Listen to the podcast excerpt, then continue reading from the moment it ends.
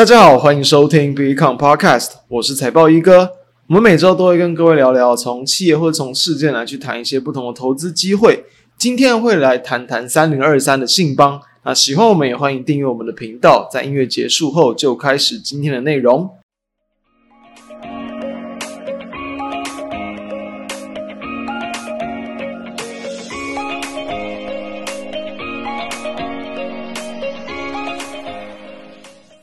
今年的第一季就即将结束，那今天想跟各位分享就是两个近期认为蛮重要的投资想法，而这个想法其实都会跟信邦蛮有关系的。那同时呢，信邦也是在我们两周前就有去跟大家分享，当时候我们是去谈绿能嘛，那在谈绿能的最后也是跟我们去谈到，就是说这些传统的这些太阳能啊，不管是导电浆哦哦多晶矽晶片，然后或者是模组啊电池等等。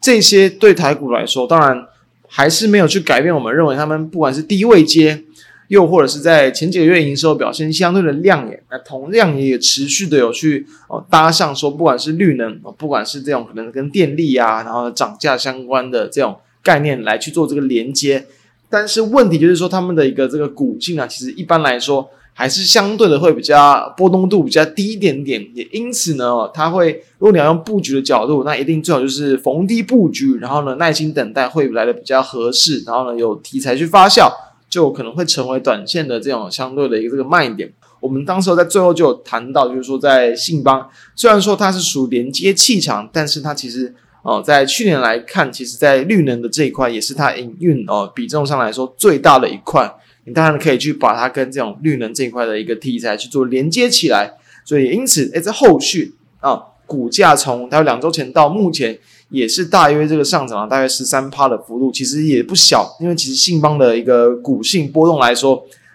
通常真的是蛮低的哦，就是说真的几乎都是这种一个比较高档的区间慢慢去垫高，所以其实。这两周以来，真的信邦已经是成为了蛮强势的一档标的。那除此之外呢？诶，其实哦，就是在前一周嘛，是跟大家分享这种车用的这种 PCB 板。诶，那我们有跟大家谈到，我们当时谈的是毅嘉，但是因为毕竟当时候的毅嘉已经连续有去拉根两拉出了两根涨停板，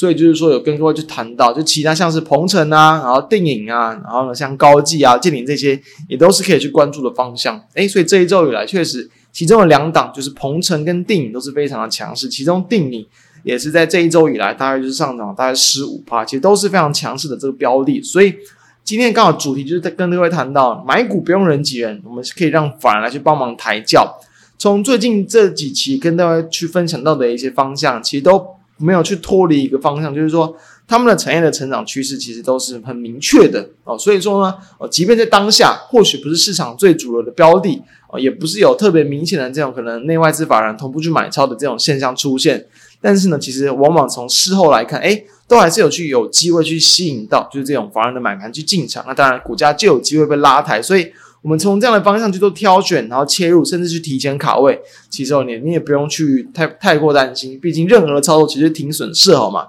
那因为他们的股价毕竟当下不是已经市场先行去拉抬或是炒作过了，所以。通常来说，下跌的空间啊，短期波动的一个空间也是有限。那因此，就有让法人来去帮我们抬轿的机会。所以，今天我们要去跟各位分享的第一个想法，就是说，从未来一段时间有高几率去发生的这种事件，然后来去布局相关的概念股。就是说，两周前，当时候其实这个电价的审议会还没有召开啦，所以，但是其实在这个召开之前嘛，几乎市场上不管从政府官员的谈话啊，哦，然后或者是从这个目前当下。就是可能台电的一个亏损，然后电价的一个这个成本来去看，其实当然电价去调整的几率是非常非常高了，所以你一定是可以预期说，就是在、呃、可能三月中的时候，三月中三月上旬，你当然是可以预期说未来啊台湾的电价是很有机会去做调整，所以调整电价，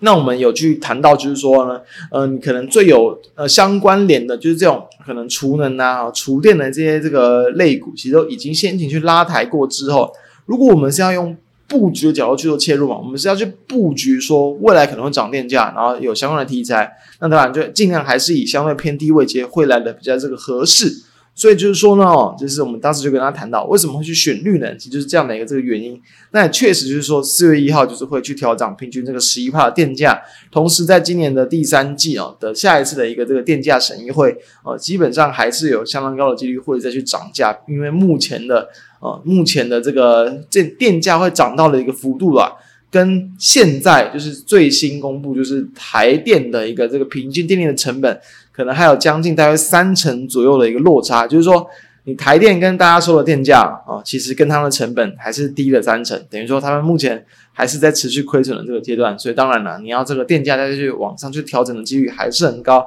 除非什么？除非就是说你的原原原料啊，不然像燃油、燃煤、燃气这些。的成本能够大幅度的下滑，这些目前来看也不会那么快。那当然，其他的地方就是说在节能呃绿能这一块，风力发电啊，还有跟这个呃太阳能嘛，这些台电在对外采购的话，其实成本都还是相当的高。呃，这两个你去平均加起来，也都比目前整体台电平均的一个成本来的还要更高。所以说嘛，这些成本很高的东西，除非它能够快速的降低，或者是转移到其他的一些相对这个成本偏低的发电方式，但是也不是嘛，毕竟呃绿能还是当下就是呃整个全球。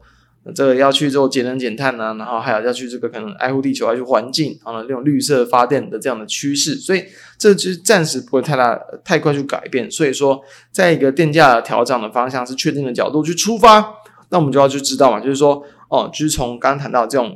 节能啊，然后太阳能相关出发，也其实都还是会很值得去关注的一块。所以说呢，哦，就是从当前前前几个一阵子的一个状况来去看，信邦的太阳它当然就是可以去结合这样的这个趋势。因为我们这边再去讲详细点，就是说，其实信邦在过去几年以来，它在包包含像是在绿能这一块，包含像是在工业用或者是像是通讯用这一块，其实这三块都是它在营运上的呃最大的这个比重。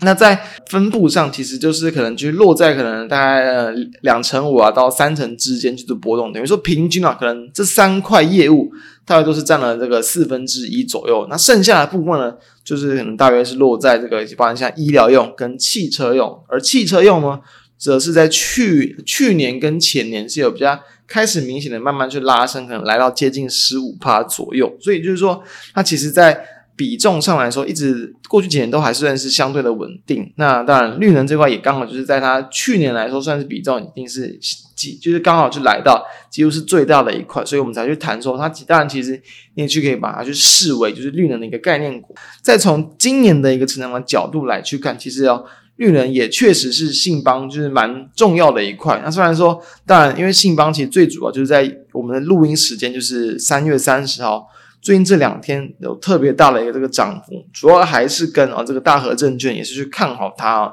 主要也是谈说在未来不管是在东南亚的这个扩产，然后呢会去用到就是车用，还有跟工业用这一块，就是会是它这个在比较在扩厂，然后去新增订单上比较重要的一块。那除了这两块地方，我们要知道，再从今年的角度，其实哦刚好在车用，也就是跟绿能，也就是在信邦它。营运成长比重比较大的两块部分，所以就是说，其实它在今年当上成长趋势，不单单有就是其实市场会持续关注到的车用，也会我们谈到就是它跟它的一个题材性会有比较紧密去连接到的绿能这一块，这都是我们建议可以去观察的方向。也因此呢，其实，嗯，为什么说信邦它，我们就会会把偏向认为就是说，它其实就是你早晚还是会有，呃，一些更多的一些市场关注度进来，因为毕竟哦，我们就要再再去结合到。我们就跟大家谈论到了第二点，就是第二个观念。刚刚谈到就是说，从那个提前去做一个布局，未来很有可能会去发生的事件去做切入嘛。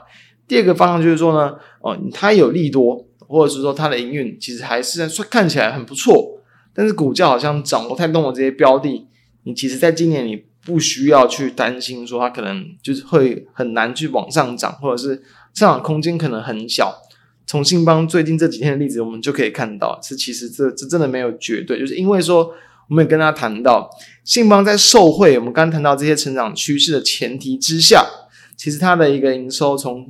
过去就是好嗯几年几个月以来，几乎都是慢慢慢慢的往上去垫高，等于说几乎就是每个月每个月都有去往上创高，但它的营收创新高，其实也不太会被大家拿来做新闻，就是因为。已经连续很很长一段时间都是这样的一个表现，就是慢慢慢慢往上垫高，所以你就看它股价表现，也几乎就是一直维持在高档，慢慢的往上垫高，慢慢的整理，好像说比较难去成为，就是可能反而会去喜欢，就是一个波段啊，会有特别涨势的标的，会变得很像，就是说股价非常的稳定啊，然后呢，好像也不太受大盘影响。所以等于就是说，这种标的当然就是有特别的大跌嘛，有崩盘啊，股价特别的明显的下杀，但是它的一个基本面前提的一个成长的一个假设又没有改变的情况之下，就很适合去作为你逢低承接的标的。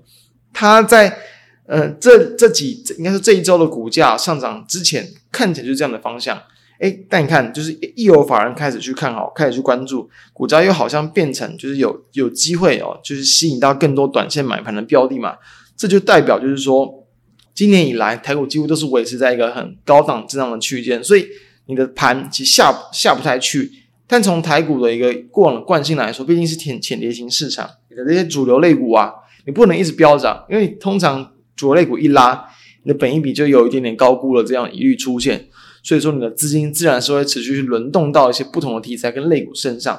因此，当不管像是今年，比如说会持续有去更高关注度的，包含像军工嘛，包含像 AI 嘛这些东西，这些东西以外，一样会有长期增长趋势的。就是像我们上周就跟大家聊到，就是比如说车用的这一块，那当然又要去挑选说，可能在不管是从车用的次族群里面，你的族群性比较强，又或者是说在库存调整的一个压力比较小的部分，那就会比较值得关注。所以回到信邦来看，它就是属于它的营运爆发力可能没有这么强。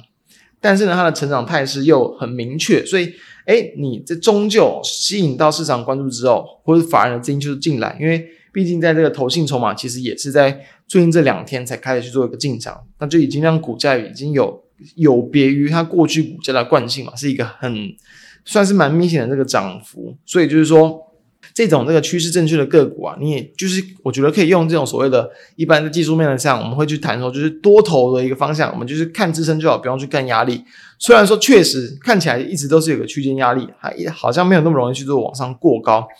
但是呢，其实在哦，就是你在整理阶段。你即便你没有特别的一个技术面变化，你只要稍微筹码或者是市场的风向去做改变，你都有股价再去直接去往上拉抬一个位阶的这个机会。所以这是我们对于这种相关类股的看法。因此就是说嘛，就是说，呃，上周就跟大家谈到这个电影投控哦，三七一五。它其实也是在这个呃本周，就是在这个法说会，其实也是有谈到，就是说呃目前在这个可能这个高阶的，就是 H HDA 版的产能是做满载，但提到对于产整个产业的一个展望来去看，因为毕竟今年啦还是会有很多的这种可能库存调整的压力，所以说它其实在去年的一个。汽车版的比重就已经拉到了一个六成，那即便是拉到六成呢，它也是提到，就是说，呃，毕竟目前的一个整体的汽车的一个今今年预期的销售量，其实也不是那种很爆发性的成长，预期大概就是可能年增个大概这个三点六趴左右。那同时也是预期说，在今年的一个电路板的市场，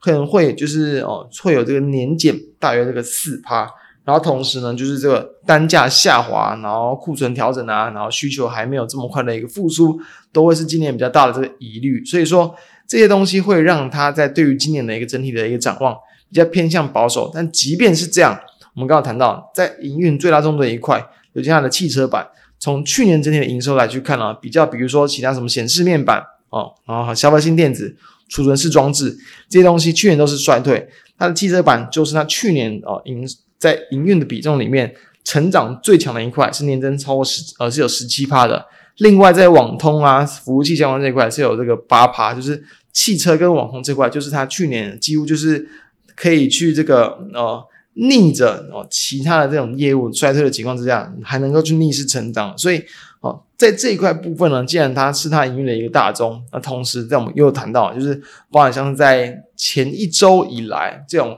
汽车板的厂商都已经陆续去吸引到资金，这一些不管是从短线的技术筹码面，再搭配到说哦，你的一个长长长期的一个展望，依旧是相对正向，这些条件的去同时去搭配，那又另一个就是说它的股价位置也是偏低嘛，这些条件加总起来，就会让一些很多平常可能市场比较没有那么去关注的标的。都有机会去吸引到后续的这种买盘去做进驻，所以也因此说，今天就是来跟各位去谈谈这两个重要的一个方向，那也会是适合去作为说，我们认为在未来可能这个几个月之内啊，都很值得去适用的方向，因为我们要注意到目前的情况，我们刚谈到就是维持多头，那假设后续又出现比较大的这个波动跟回档跟震荡，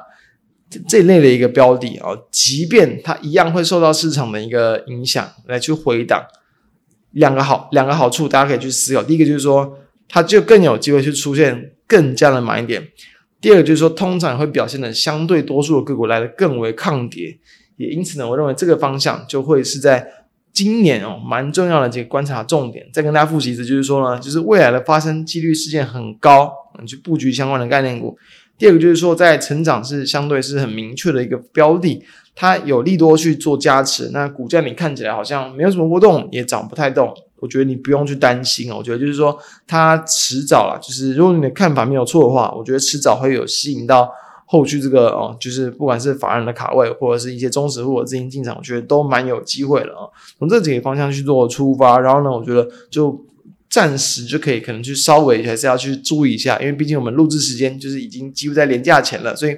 他听到的时间点可能是在连假前或连假后，那我就还是要去提醒，就是说在呃呃 p c 的数据的一个公布啊，如果通膨还是维持在相对的高档，我还是认为说会有让市场去担心说后续的一个通膨。压的速度没有办法这么快的情况之下，让他们可能很多对于说今年呢、哦、可能会有的这种资金再度去转换比较宽松的预期啊，稍微落空的这些这些利空出现，那这就要去比较小心。所以从从这些方向跟大家去分享，那也希望能对于大家在后续的这个操作跟投资上有帮助。以上就今天的内容，相关的资料都会放在我们的 FB 以及 B 站网站上，欢迎大家去做浏览。那我们就下周再跟大家再见，大家拜拜。